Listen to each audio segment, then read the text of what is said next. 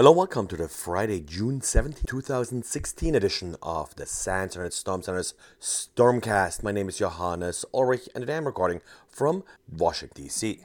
Adobe today released a patch for Flash Player. This patches a vulnerability that has originally been reported on Tuesday as a vulnerability that is currently being exploited in targeted attacks. So, this is a patch now type of update that you should apply as soon as possible. It does fix a number of additional vulnerabilities as well, not just the one that's already being exploited. Trend Micro is reporting that at least part of the problem that users recently had with TeamViewer maybe due to Trojanized version of TeamViewer.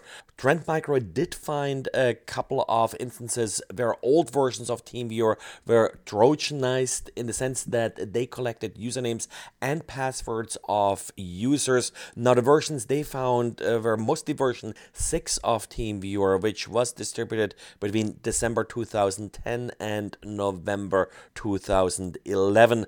Now, according to some related media reports, TeamViewer did reiterate that they believe that most of the compromises that they have seen are due to password reuse, where users did use TeamViewer passwords on other sites, and then these other sites were compromised, and the passwords were used in order to compromise the TeamViewer account.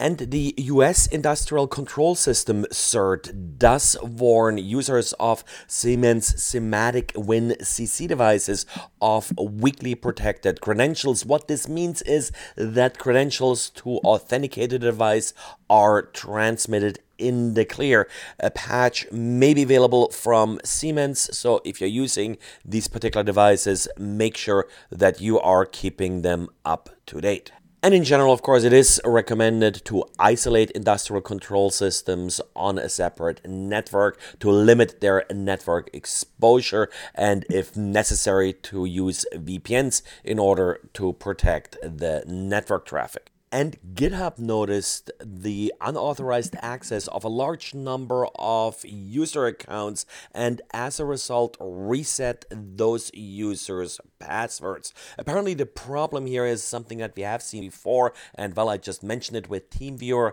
that some other site that's not related to GitHub got compromised, and now the passwords that were retrieved from that site are being used against other sites in order to check for password reuse.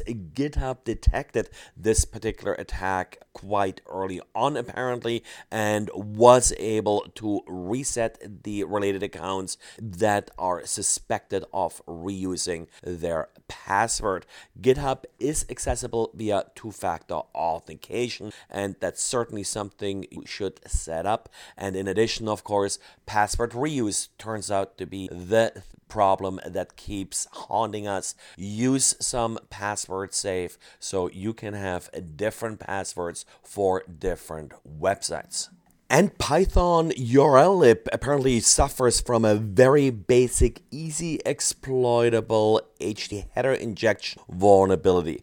The way this vulnerability would be exploited is if an attacker is able to pass an arbitrary URL to Python URLLib, you would be able to inject additional headers or even complete additional requests. The root problem here is that carriage return line feeds are not removed from the URL, which then can lead to these additional headers being injected or to complete additional requests. And with that, the attacker could trick your script that you set up in order to select some specific URL that you that you think these provides from actually attacking, for example, internal servers or the like. This may also bypass some of the input validation that you set up in order to limit what requests can be sent from your Python script. The main risk here I see for web applications that go out and retrieve data, for example, in order to inspect a website, and if that particular script is implemented in Python. So a user, for example, would submit a URL via, let's say, email, and you have a script on a server that will extract the email in order, for example, to double check if the site the link points to is infected or is on a blacklist, then this vulnerability could probably exploit it. Well, that's it for now. Thanks for listening and talk to you again on Monday. Bye.